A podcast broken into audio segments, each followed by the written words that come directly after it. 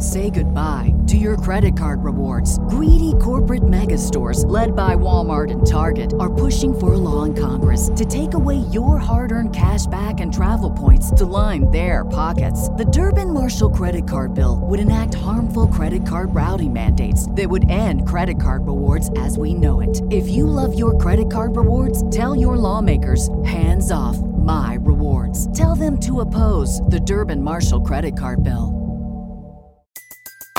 Everybody in your crew identifies as either Big Mac Burger, McNuggets, or McCrispy Sandwich. But you're the filet fish Sandwich all day. That crispy fish, that savory tartar sauce, that melty cheese, that pillowy bun. Yeah, you get it. Every time. And if you love the filet of fish, right now you can catch two of the classics you love for just $6. Limited time only. Price and participation may vary. Cannot be combined with any other offer. Single item at regular price. Ba da ba ba ba.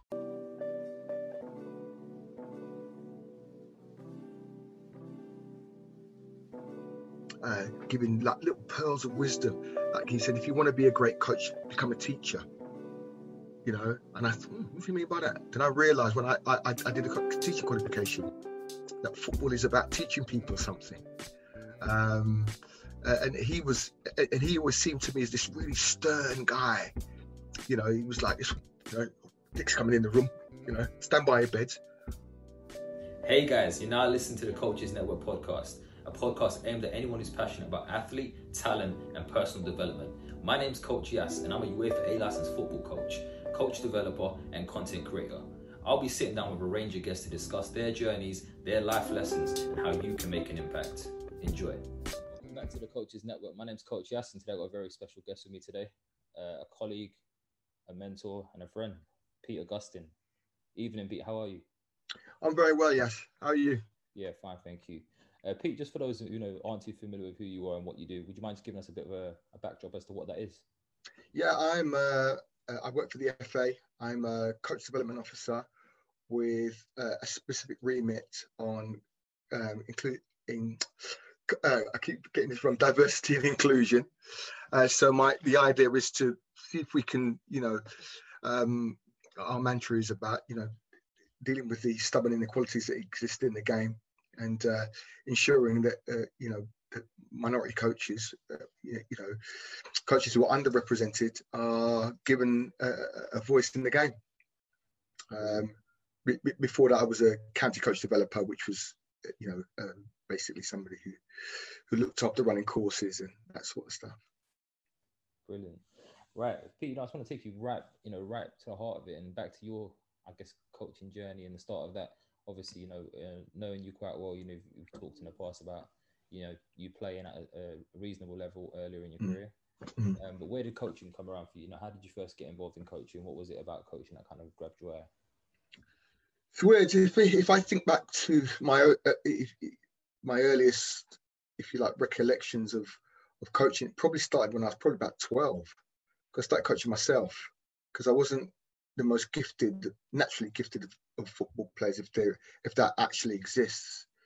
And um, because I was quite studious, I, I, I, wanted to learn about the game. I wanted to learn about how I could be better as a footballer.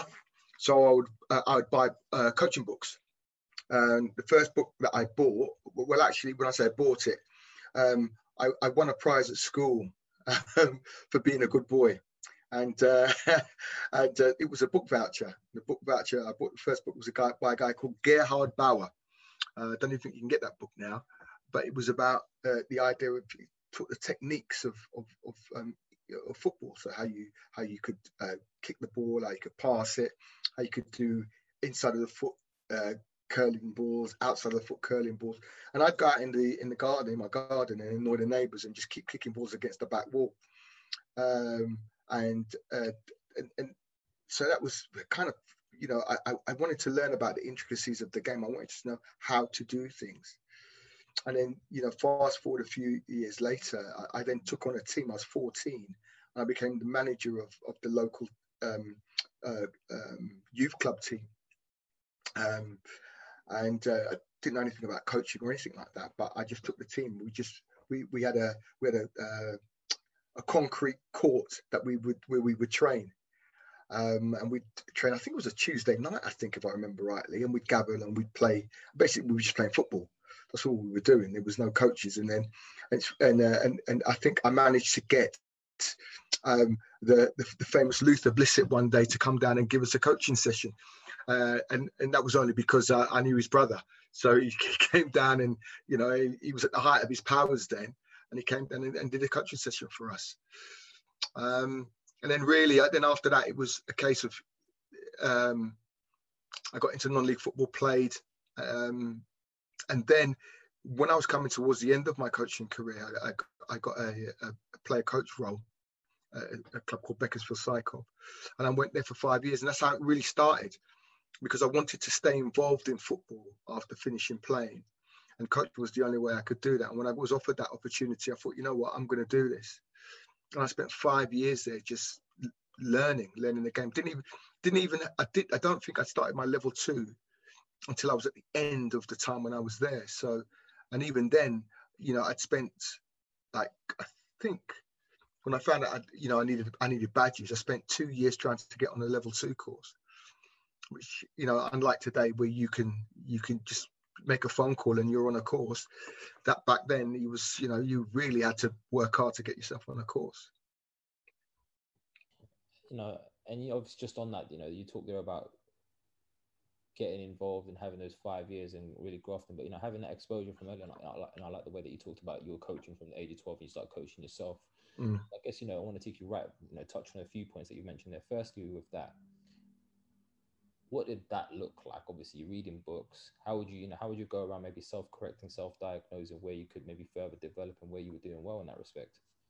Well, it was it was funny because what you what I did is I I, I created and devised a series of challenges for myself as a 12 year old. So I drew. Uh, probably class to graffiti now. I drew on a wall uh, at a local school that was just a, around the back of uh, the house that I lived in with my mum and dad.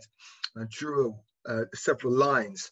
And when I was trying to to uh, do like curling shots, I think well, I'd give myself two points if I hit it inside that line, and three points if I hit it in that side line, and so on and so forth. And uh, you know, then I would do things like kick the ball up against the wall, just simple stuff, you know. And I would try and sort of like do volleys back. So could I could I do a side volley? Could I do a volley uh, as it came back with my instep, side foot, all that sort of stuff that's what I, I, I practiced. And, you know, that was the kind of you just kind of made it up as you went along. There was no formula. There was nobody to tell me that you did it. You did it wrong. You just did it. And then when it when I went and played in, in games for for for like the, the, youth club or the school or whatever, and then occasionally a ball would come to me and you know might be a volley and I'd hit it straight away because I didn't think about it because I'd been practicing it and practicing it and practicing it and so that that thing around you know self yeah I, and i think youngsters do it today. They self-correct. The difference is now we've got coaches who, who, who are telling them when to self-correct but i think kids will self-correct themselves if they're if they're given enough time to do that. Mm. no i totally agree and i think you know the, then you know the question is then and i'm sure we'll get onto this later but you know just touch on it now really in that as a coach when is the right time to get involved? You know i think we you would, I don't know, it'd be interesting to get your thoughts, to be honest. Things have shifted massively over the last few years. And you talk there about your level two when you're getting on that, probably quite a challenge in, in that. And obviously nowadays it's a bit more of an entry level qualification almost. Um, and even within that, the pathways change so much from maybe when you.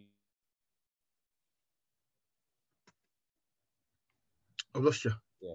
Oh, I got you back. Yeah um, looks like the pathways changed so much, you know, from maybe when you did your level two to when I've done mine and what it looks mm. like now. So I think for a lot of learners and coaches out there, would you mind just speaking to what that was like in terms of understanding some of the technical aspects of it? Because obviously you mentioned there, you know, referenced a book that you you know you purchased as a mm. you know, with your book voucher. Yeah. so you know what what was that like in terms of you know going through the course at that time and you know what was the where was where was most of the focus for the courses shifted to then? Well, a lot of the courses back at uh, the level two when I did it was very, very much about technical, you know, um, a technique skill game. So, what was the technique to do something? What was the technique to run with the ball? What was the technique to to dribble? What was the technique to to maybe even to head. Everything there was a technique uh, that was associated with it. Then it would be how would you then advance that on um, with a little bit of pressure? Then what would it look like in a game? So the idea was around seeing a, your level of competence uh, within that coaching course. Um, and it, listen, it has its place. Uh, uh, uh, and, I, and I think there were some aspects of it that are very, were very good. I think for me, the question that I always ask myself is the why. Well, if I'm going to run with the ball, why would I run with the ball? So I remember when I first became a tutor, and um, I, I, did my first level two, um, and I'd become a, the county coach developer. And I remember saying to a coach that I was working with at the time, another coach, um, another uh, tutor, I said, when we when we start to look at the, the practices that we're going to do, let's look at the why as to why. Well, what would so we're going to invent a practice, let's make the practice have to make the players run with the ball, as opposed to just saying you're just going to run with the ball.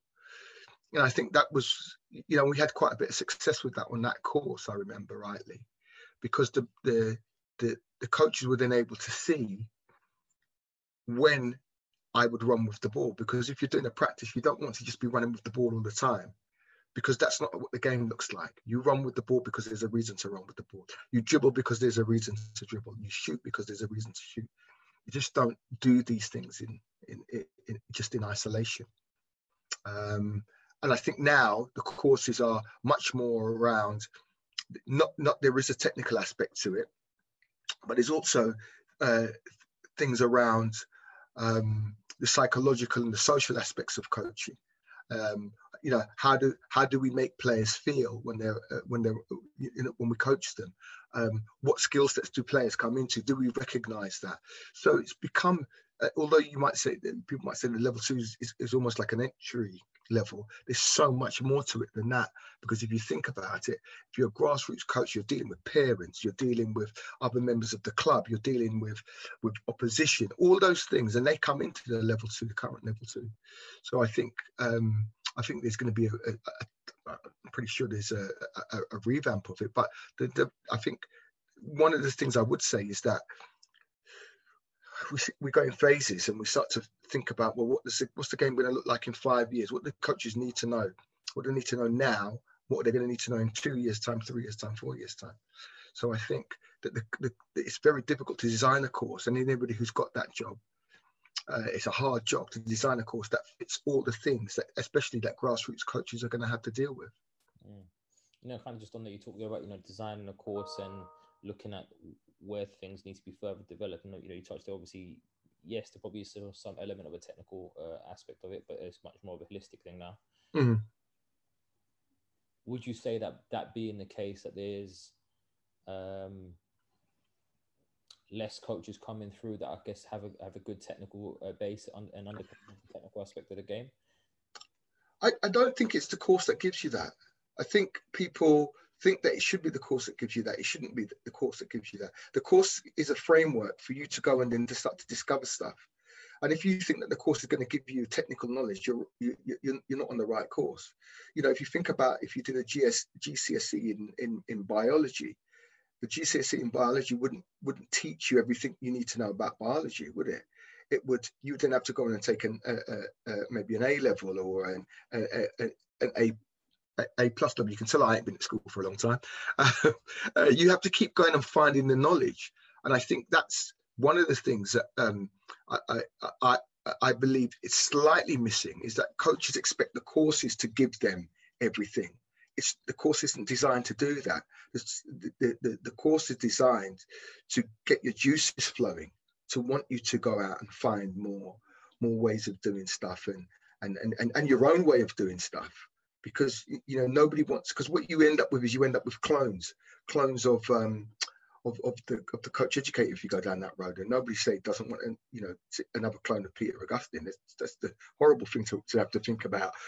Um, so I think that we have to, you, you, know, as coaches, coaches have to be prepared to go out and do extra learning themselves, whether that's from the book, from books, from uh, the internet, whatever it is, and then decide what bits they want to take and what what what's better for their players.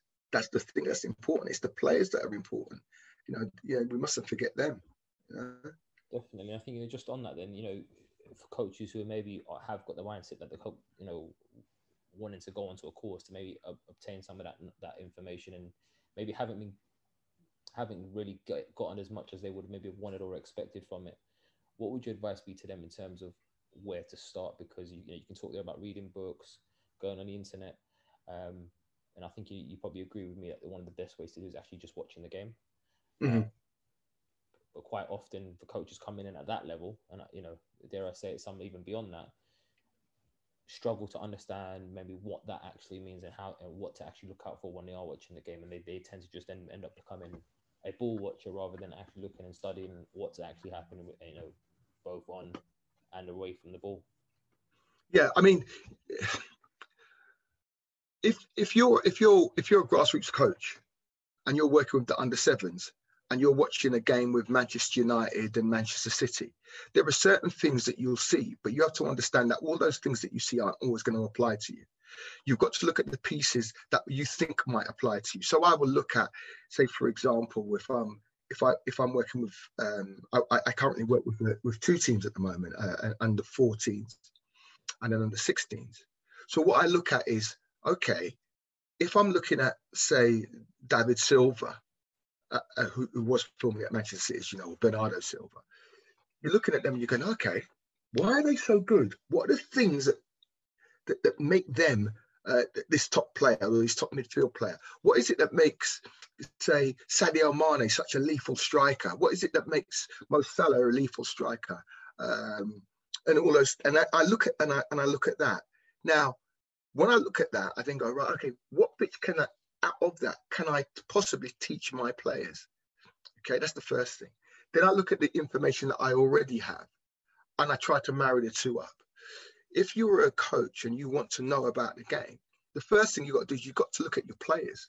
Well, what can they do and what can't they do? Where are they struggling and where do they need help? If you don't do that, I think you're, you're doing them a disservice because you, it's no point trying to give them something that they can't do uh, you know, uh, young players don't make mistakes because they want to. They normally make them because they don't actually know, you know. Um, so what they, what your job is to see the bits that they that, that they're missing. I, I, that, that's my my thing, and I, we need to spend more time looking at young players and going, okay, how can I help this player? When does that player need me? As opposed to, I'm going to give them help whether they want it or not. I think it's definitely interesting. Putting, I was having a conversation with someone today around um, feedback and sometimes unsolicited feedback, and I think mm. you know that aspect of right, is it the right time? Mm. Uh, I think you know you've got to pay closer attention. I think certainly you make a great point in that the younger players, if you're working with young players, you know not to base what you're going to do with them on what's happening in the Premier League. Mm-hmm. I think you know spot on. Uh, you know, the message I was trying to give other coaches is well, look at the game as it is at the level you're playing at. Mm. You are an under nines coach, an under tens coach, whatever age group that might be, and wherever mm. that might be. Go and watch more of those games and see what happens and what are the what are the regularities and what the mm. consistencies mm. in those games, and then start to plan around that. Um, I want to kind of bring it back to your journey a little bit now. Mm. Um, you know, you talk there about your role as a coach, inclusion and diversity officer, development officer, yeah, development officer. um, how you know, and obviously, how important do you think that is? First of all, um, and more specifically, linking to that, what are some you know, how important is that role to you? Um, you know, being from an underrepresented group yourself, mm-hmm.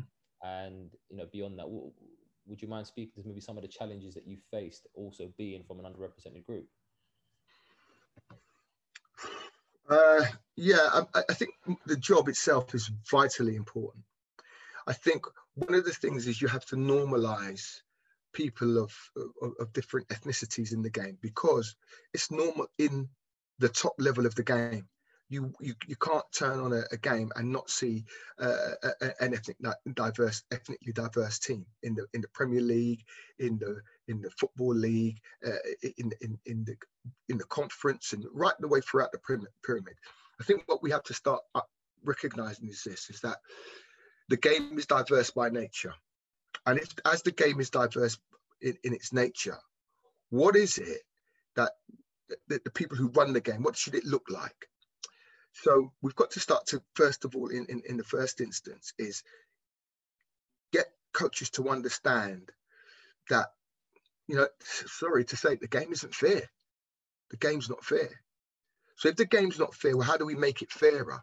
So I think some some of those things that we have to do is we have to we have to make challenges. We have to we have to uh, if there are boards of directors or or or, or or committees and stuff like that, you know, you know, black and Asian coaches have to get on those. Uh, and not worry about the fact that well actually i'm not going to be out on the field and coaching yes you will if you want to coach you always find a way i think my journey was was was weird um, because i spent many years um, not many years thinking that the game was fair thinking that I was going to get a chance, thinking that I was going to one day work as a Premier League manager.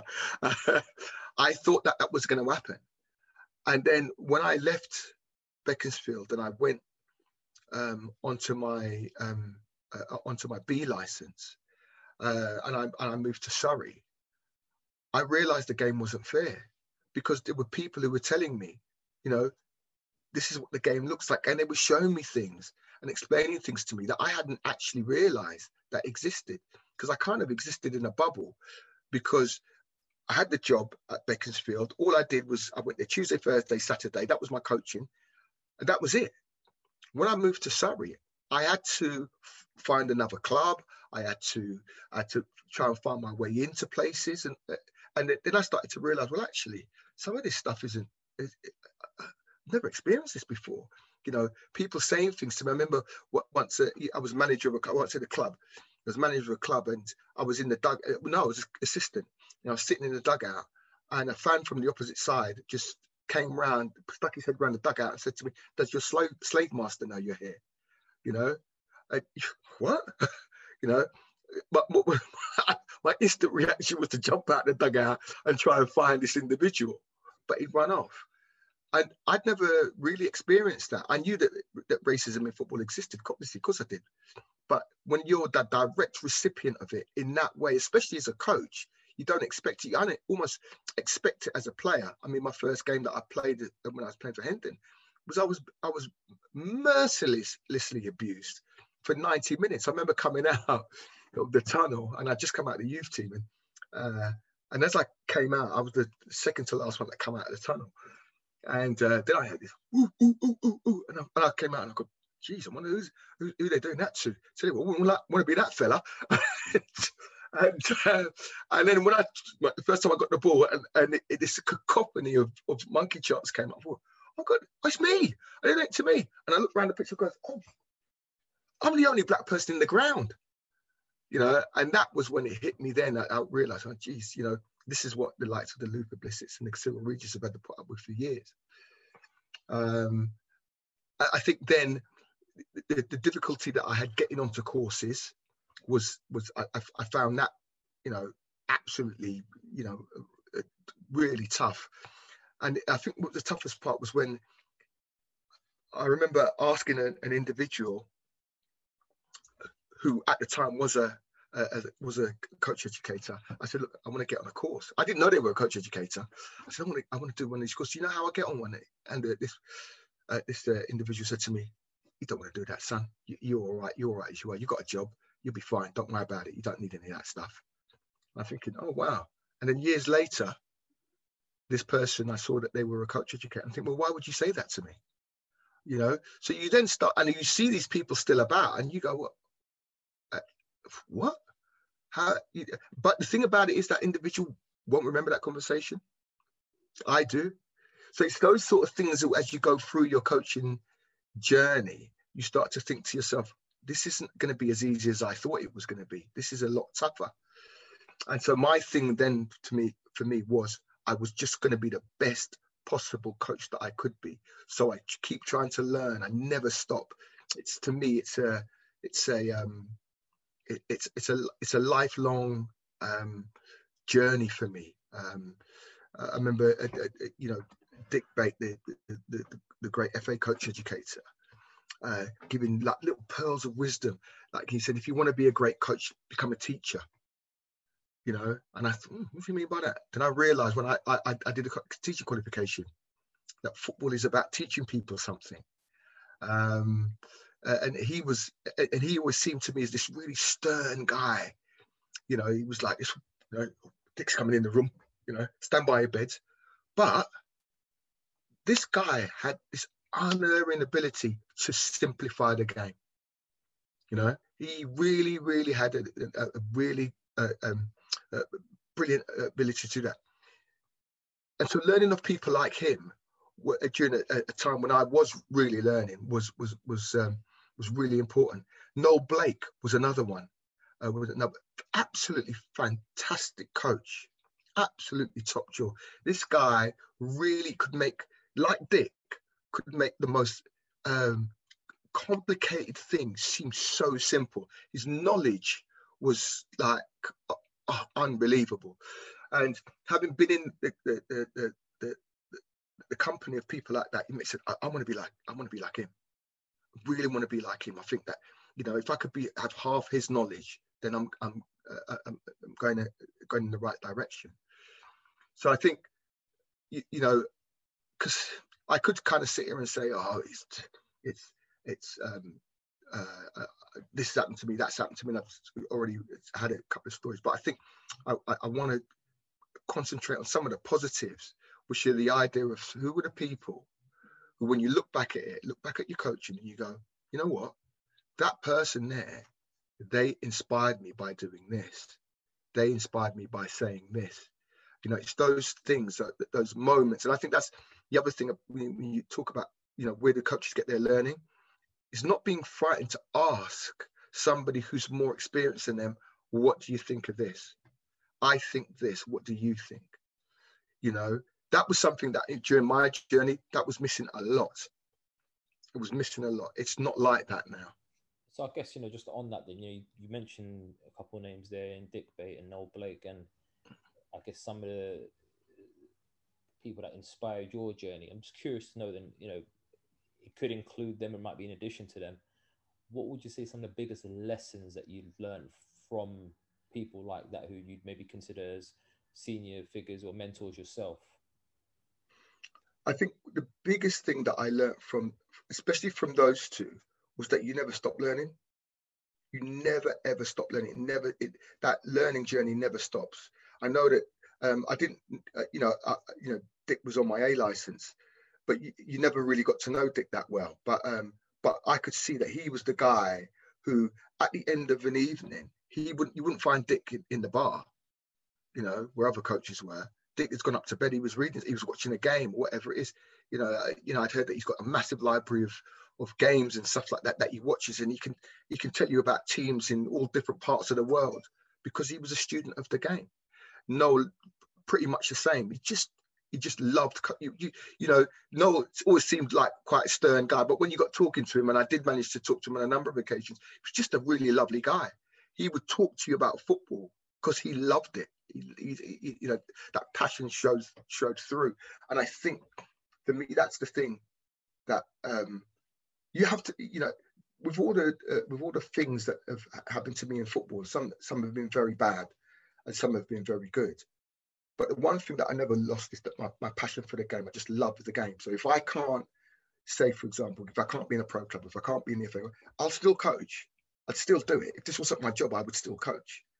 So I think, you know, you know, when you start to think about some of the other people uh, uh, as well who were big influences me, people like Colin King, massive influence. He was the one who pushed me onto my A license. I mean, these are, you know, somebody who actually said, you can do it. There's lots of people who've sort of like who've influenced my journey, but there are very few people who actually you can do this, you should do it. You know, why haven't you done it? Why haven't you gotten your A license? Why haven't you done this? Why haven't you done that? Those people um, are, are, are, are huge, and and it's it's it's important to remember those people because that's how you got. Nobody gets to where they are without any help. No one does. No one does. Mm. No, no, I, I, I can definitely echo that. You know, but I wanted to come back to something that you said before about being able to actually reach out and ask people for support, and I think that's a key thing. I think a lot of um, a lot of coaches or just people in general aren't, as willing to do that because they don't know you know maybe that fear of rejection that I'm not going to help you or completely Mm. ignore you know being ignored or whatever that might look like. I want to kind of take you back to your current role a little bit. Then, you Mm. know, would you mind just going into a bit of detail and just helping the listeners and the viewers understand a little bit more about what your role is and what that what that entails more specifically in terms of coach development? my role is really it's it's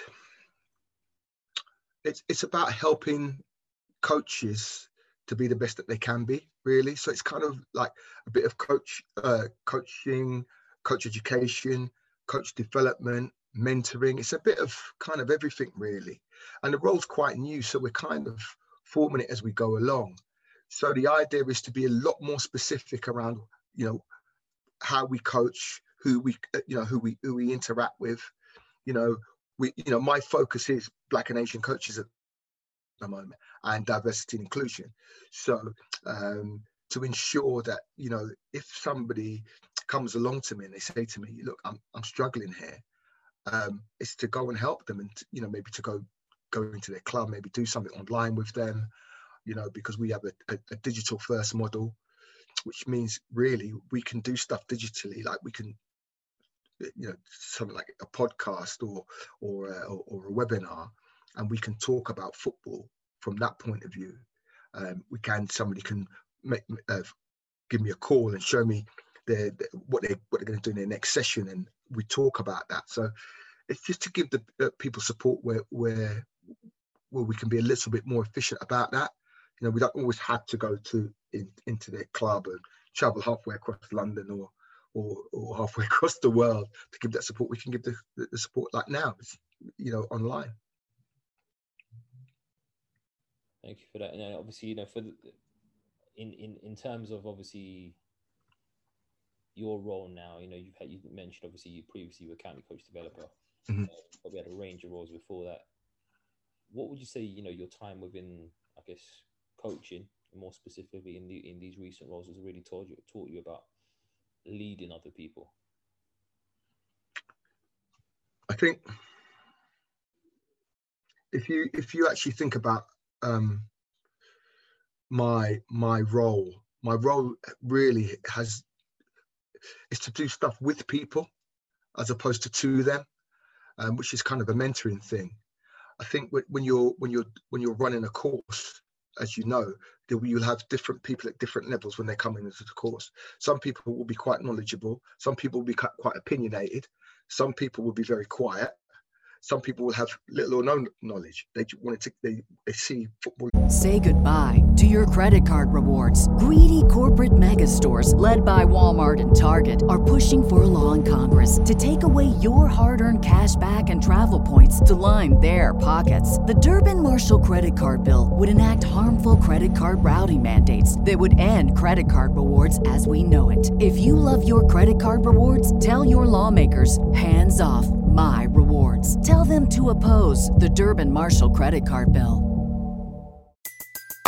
Everybody in your crew identifies as either Big Mac Burger, McNuggets, or McCrispy Sandwich. But you're the filet fish Sandwich all day. That crispy fish, that savory tartar sauce, that melty cheese, that pillowy bun. Yeah, you get it. Every time. And if you love the filet of fish, right now you can catch two of the classics you love for just $6. Limited time only. Price and participation may vary. Cannot be combined with any other offer. Single item at regular price. Ba-da-ba-ba-ba. they like football, but they just want to get into it and know a bit more, and they think the course will give them that. So for me, it's to it's to it's to find out where they are in that journey. In the old role, in the CCD role, which is a fantastic role, one of the things that you couldn't be, you couldn't be as connected as you would want to be because you've got the coaches there for a certain amount of time. Once the course is over, you're then on the next course.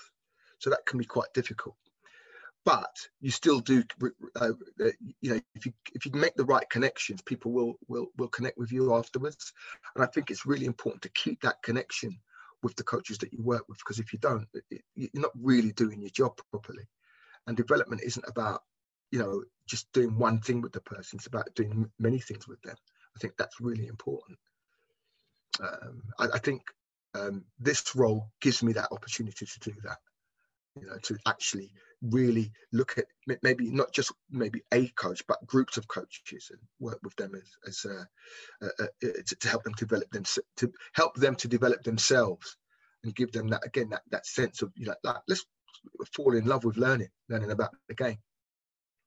Mm, no, I think you know you make a great point there, and it is about falling in love with the game, and obviously, for you know, I'm similar to yourself. You know, I probably took a path down coaching because I actually had a passion for the game more than I'm similar, probably the same loads of people. Mm. Um, you know, you've been in the game a long time now, um, both initially as a player, but just you know, just even just to being a, a passionate member of the community within football. Mm. What would you say is some of the biggest bugbears are when it comes to coaching specifically for you? Then you know over the years you've probably seen loads, and now you're working with coaches on a daily basis, mm. um, and you have been doing for a number of years. What would you say the most consistent, maybe biggest bugbears for you? Uh, I think I think it's, it's it's when sometimes when coaches just are in a hurry to to to to get qualifications, say for example, or in a quali- or in a hurry to get the next thing, the next thing, the next thing, as opposed to understanding actually part of your journey is is to get the experience so that when somebody asks you something that you can speak from a voice of, of experience. I did. I want you to do this because this is what happens if you don't. Or, or have you thought about maybe this? those are the those are the little nuances that you know that, that you know I think coaches uh, kind of forget uh, about coaching. You've got to have some sort of experience. I think another thing for me is the is the the fact that the, the, the playing field isn't isn't isn't isn't equal. That's the for me. That's the biggest thing. That's the thing that really, you know, that that that that rankles me is to know that sometimes you go for an interview and you know you're not going to get the job you know you go you try and do something and you know that, that, that the person that you're speaking to isn't going to give you a fair shout i think those are some of the things that rankle me um, because i just think it's just unnecessary you know it's unnecessary to to have a situation where there was a sometimes there's a little uh, old boys network or a little club, little clique where people say, well, no, we're taking, but we won't take you. And oh, we better take him because this, that, and the other, whatever. No, if you make everything fair and open and transparent, you don't have to worry about whether or not you, um, you, you, you, you you're, um, you're upsetting someone or whatever. You don't have to worry about that. That's not a problem because you've got fair and open transparency, and anybody can point the finger at you and you can say, no, this is what we did. This is how we did it. Boom, you know, may not suit you, but this is the way we did. It. And it's that fairness that I think I strive for all the time. I just want, you know, things to be fair. You know, it's hard um, when you're not the person who's making the decisions, and it's hard when you see things and you think, well, that's not right. Those are the things that that that that, that bother me. Um, even more than I probably that probably bothers me more than when people rush in you know, if you're rushing and you're getting somewhere, then fine, no no problem. Um, but I just think it just needs to be a lot fairer. If it's if it's fairer, then happy days. But uh, I think um, we, we we we talk about um, uh, you know diversity and inclusion and what does that what does that look like? Well, let's let's let's let's put it this way. I, I'm doing a bit of writing at the moment, which is which a lot of people would probably find quite um, amazing that I'm actually writing anything. Um, and, I, and I was thinking about this idea of of culture. Right, when we when we look at at say for example a, a team signing a player, does the club, does anybody look at the player's culture, where they come from, their their background, and that doesn't have to mean that culture doesn't mean color. It doesn't mean race and it doesn't mean religion. It's culture. You can have subcultures within cultures. So imagine if you're a poor white boy from from a, a deprived area of, of, of Liverpool's, right? You're going to have more in common with a poor black boy from a deprived area of Liverpool than you are with a, a rich white boy from Liverpool because you're you're having the grind you've got the grind. You you know you you, you know you speak in a certain way. You you you act in a certain way. You know you behave in a certain way because your culture expects that of you. Yeah. So, I mean, the difference then is in our society, unfortunately, is if I'm a white guy and I put on airs and graces and I speak with a different accent, then actually I might I'll get through the door easier. You know, but when you walk in the room and you're black or Asian, well, everybody sees that straight away. But we have to understand that. That's the way of the world. Culture is part of what we do. So we have to understand culture. If we don't understand culture we are going to be struggling straight away to have a fairer and uh, an equal society. Understand that i'm different from you but doesn't mean that, that different is bad. Let's celebrate each other's culture as opposed to saying well you're you're over there i'm going to keep you over there. And uh, and i'm going to stay over here because you don't want me. That's not how the world should act but maybe i'm being a little bit no, I think utopian. You definitely make a you know a point there in that it is about cultures. It is about you know I guess in most cases education more than anything else and understanding and awareness. You know, and and as the saying goes, you don't know what you don't know until you know. Mm. Um, so I guess you know on that, you know, with all those challenges that there there are in that respect, what's you know, I know we've spoken a few times about this in the past, but you know, we're interested in, mm. in your own words again.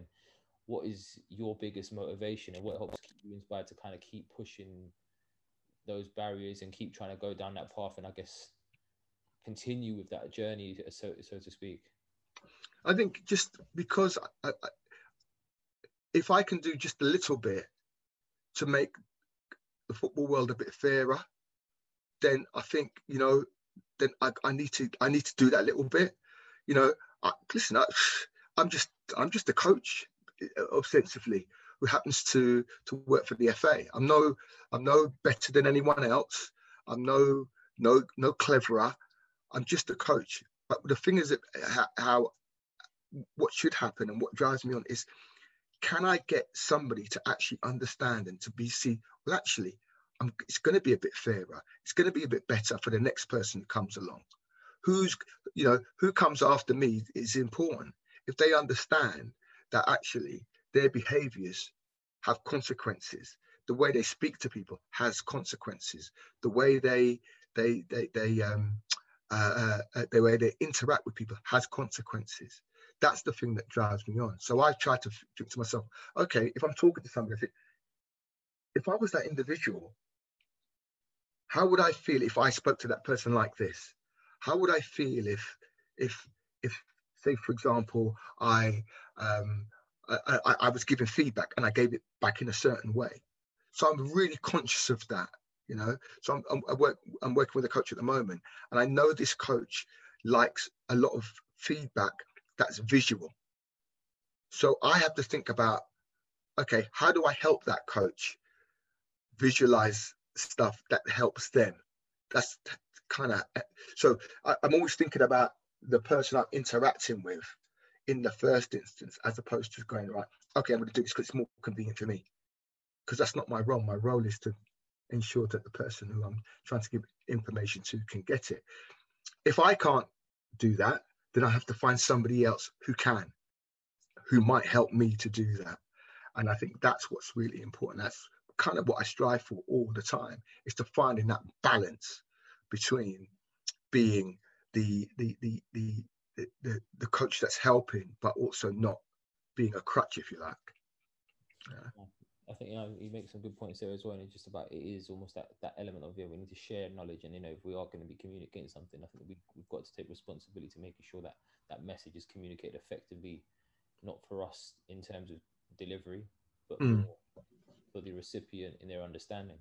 Mm-hmm. Um, you know, and I think you know you, you, you talked there earlier about Noel Clarke, uh, Noel Blake, and uh, mm. Dick Bates, sorry, mm. and how they were able just to kind of simplify these things. So you know, I guess to a layman in, in any you know for lack of a better term, mm. um, you know that's a real skill. I guess you know. So the question is, you know, in in pursuit of that, what are some of the things that you, you could maybe suggest that people do to kind of get towards being able to do that?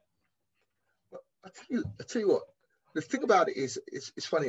Um, uh, Colin King sent me a video um, uh, of uh, of the, the, day we, we we spent with Dick at, at, at um, Bisham Abbey.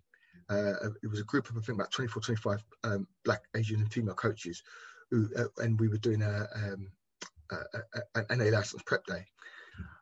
And at the time, Dick was uh, was telling us some stuff about um, uh, uh, how we how we organise a session. And at the time, I'm looking at it, yeah, I kind of get it, but I don't quite get it. I watched it um, a few days ago, and I thought, oh, exactly, that's exactly it. But I didn't know. Uh, I, I, didn't have the knowledge at the time to be able to it's, it's, uh, to be able to to uh, work out what you were saying. Now, this is the thing. That's why it's so important to get the experience and to keep challenging yourself to get knowledge. Because what happens, what you don't know today, you will know tomorrow. And I think that's the thing, the, the, the thing that's important to me is that you, once you understand that, once you realize that, that it's that that piece around um, uh, uh, experience, knowledge, a continual learning. You might not understand something that you read in the book today because it might be a bit beyond you, beyond your knowledge at that time, because there's no, there isn't a base behind it. But as you go on, carry on going down the journey, what happens is it starts to become clearer. And I think that's, that, that I would always say to coaches, just keep learning. Don't worry about that. You don't get it today.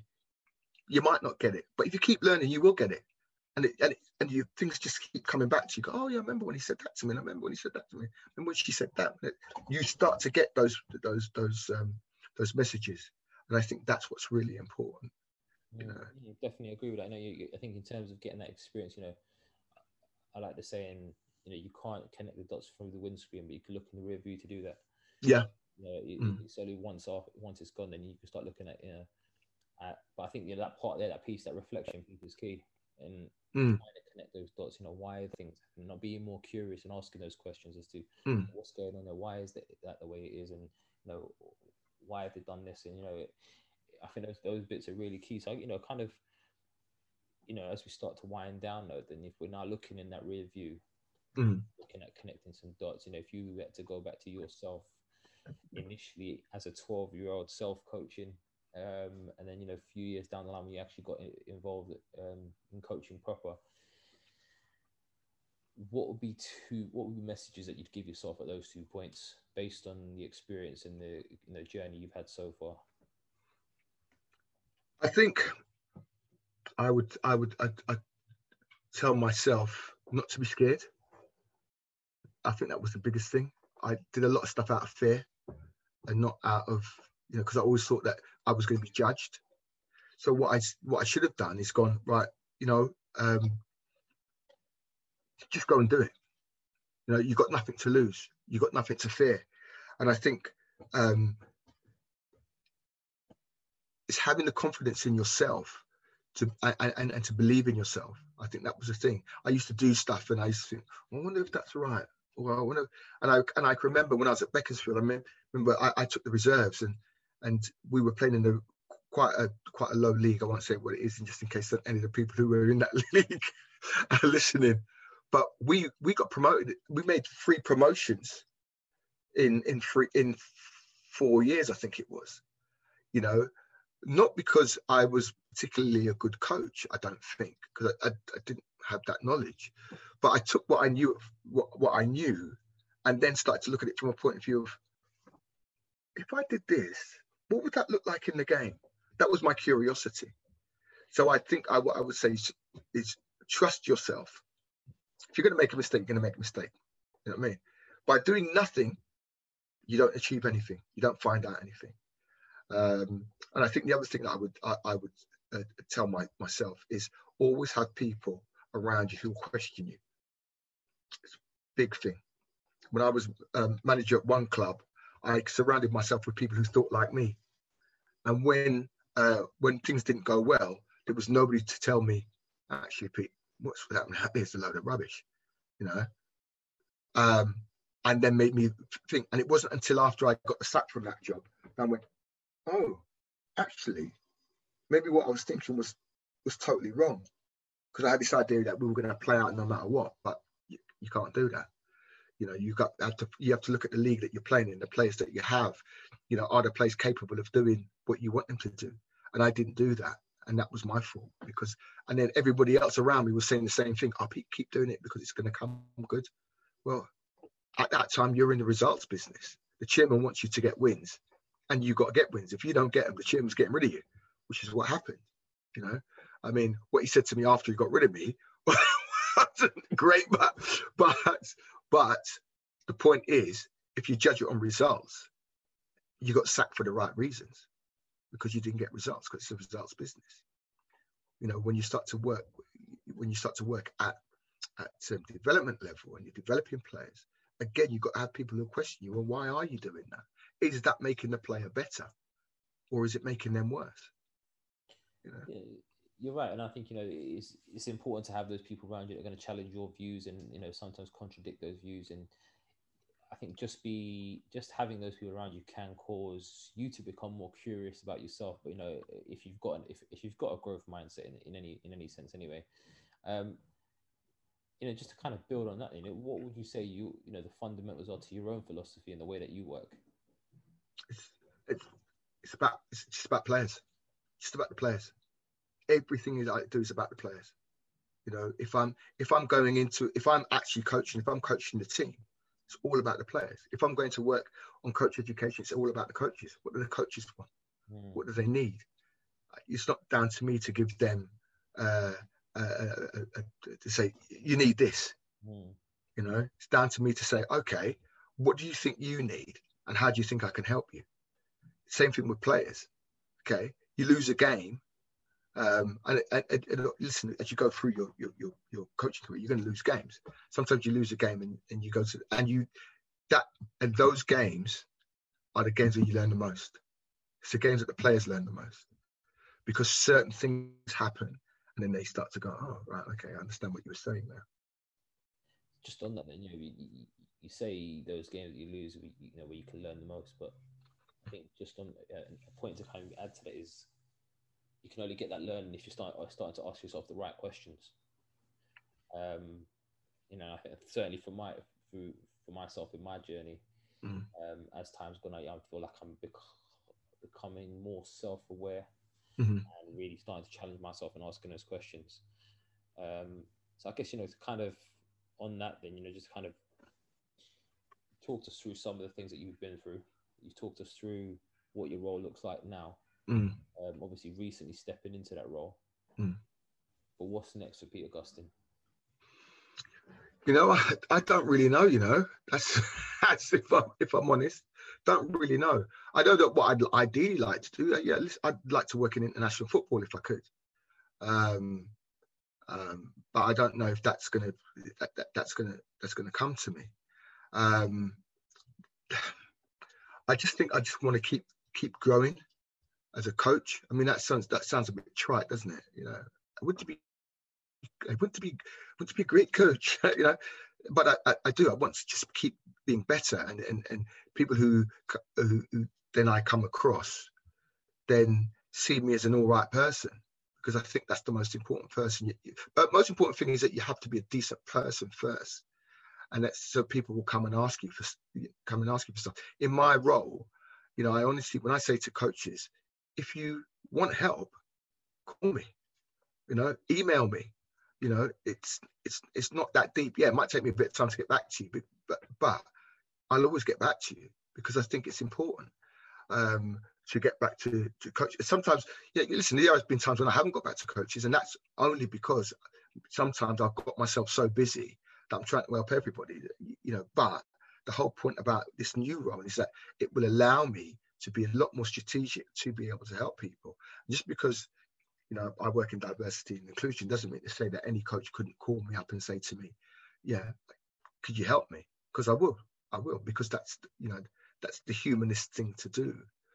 I think you know so so if you said to me now, where do I see myself in five years' time, say for example, I would find that difficult to answer because my journey thus far hasn't been really that that that that planned. I've just worked and worked and worked, and then an opportunity presented itself to me. I've applied and, I've, and then I've gone on.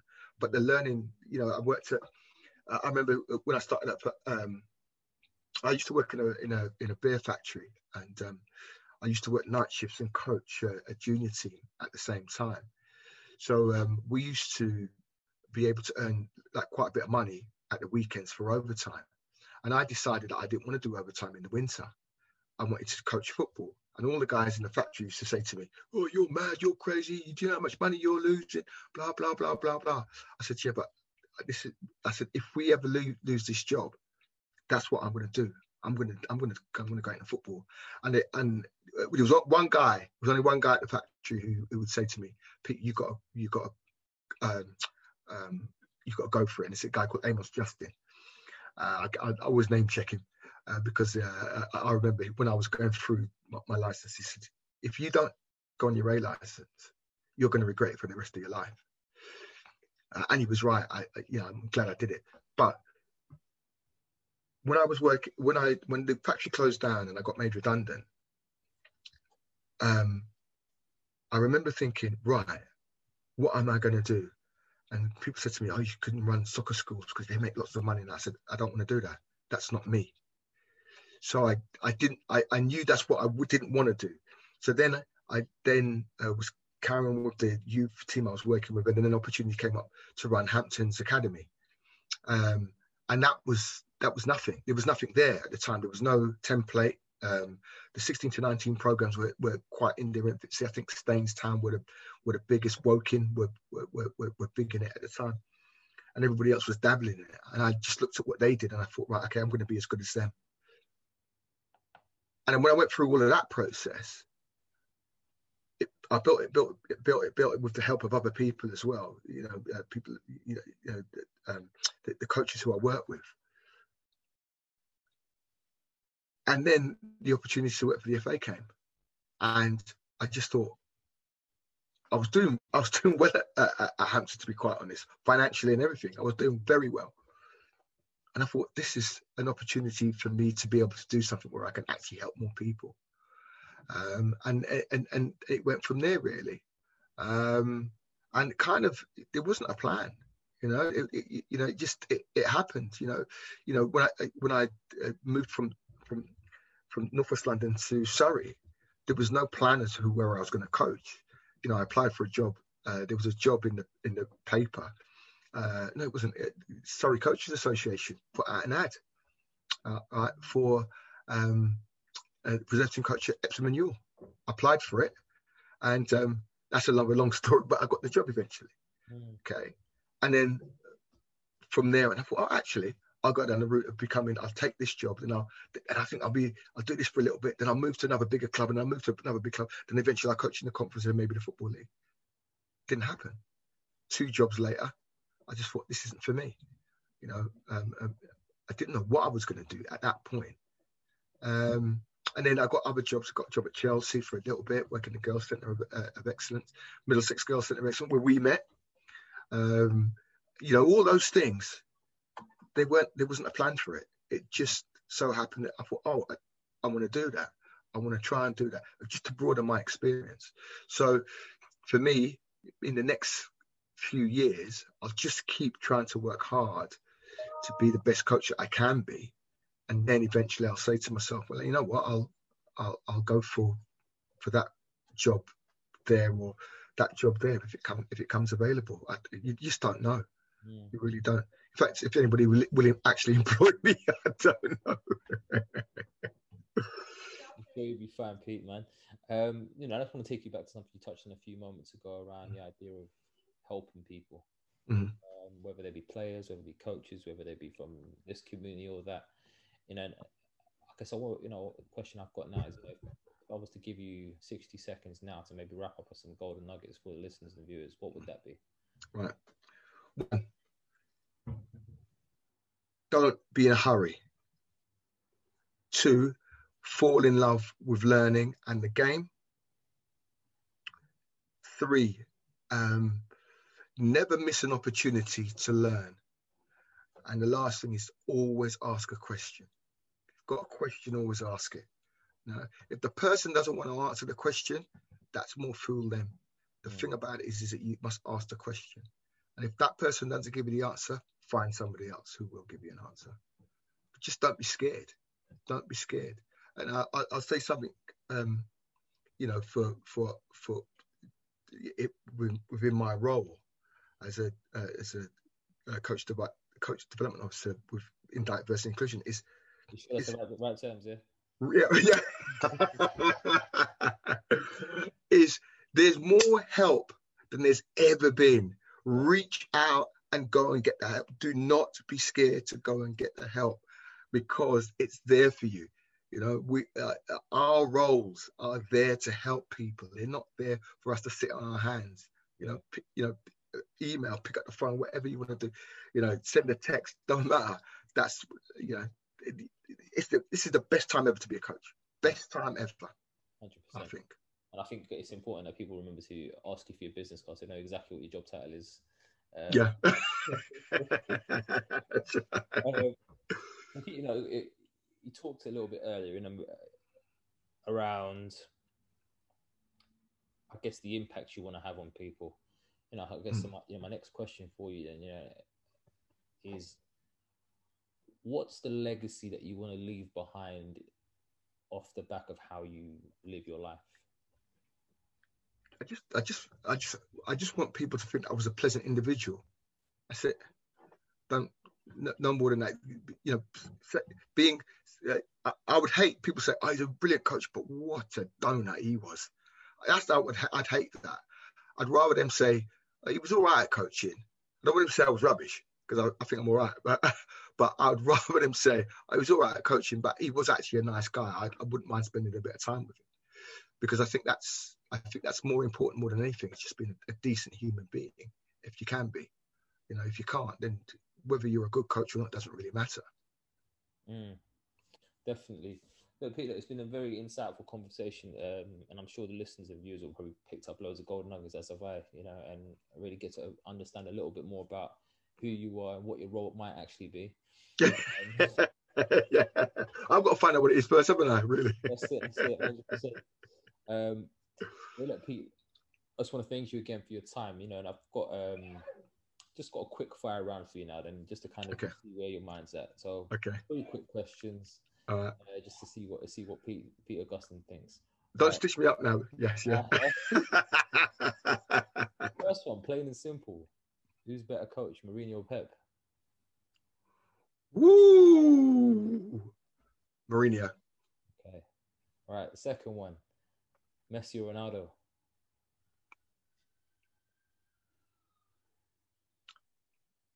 Messi. All right. Final one then. Who's the best player of all time? Pele. Okay.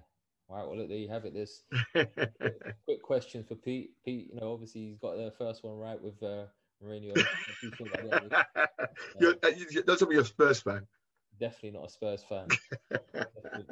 but uh, Mourinho is definitely number one um, for me. I'm not sure about the Messi thing or, or Pele, but you know, era, you know what I mean? Because it's because I'm it's because I'm an old crusty. That's why I can say Pele. well, look, Pete, I just want to say thank you again for your time this evening. It's been very, um, very insightful and very entertaining for myself, and i am sure it will be for the listeners and viewers as well. Just on a final note, then, you know, if any of the viewers or listeners do have any questions or they want to kind of maybe find out a little bit more about you and what you do, um, or have any questions around some of the things that we've discussed or even beyond, is there somewhere where they can get in touch with you to do that? Yeah, they can do. If they can email me um, uh, at peter.augustine uh, at thefa.com. They can follow me on, on Twitter. Now I've got to get my Twitter handle up because it's just changed recently. Yeah. Right. Yeah, and and I'm going to make sure that I get this right because I've got. right. Okay. What's, what's my Twitter handle? Oh, where is it? Oh, here it is. It's the one with a little bird. Uh, it is it's Peter F A C D O. Yeah, at Peter F A C D O. That's, that's, yeah.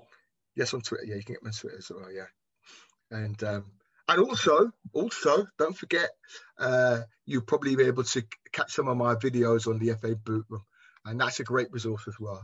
I'm just doing a bit of advertising there. guys, look, there you have it. You know, um, just another thanks for my guest, Peter Augustine. Uh, been very insightful for me and hopefully for you guys as listeners as well.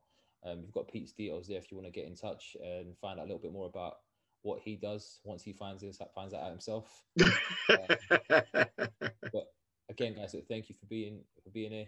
Hope you enjoyed it. Until next time, guys, take care. Well, there you have it, guys. Another episode of the Coaches Network podcast, where our aim is to bring the world of athlete, talent, and personal development together to just one platform. And you can help us with that mission right now by sharing this episode or any of your favorite episodes with everyone that you can think of. You can tag us in those mentions as well on Instagram at the Coaches Network or on Twitter at the Coaches Net. We look forward to hearing from you. Let us know what you thought about today's episode. And until next time, guys, take care.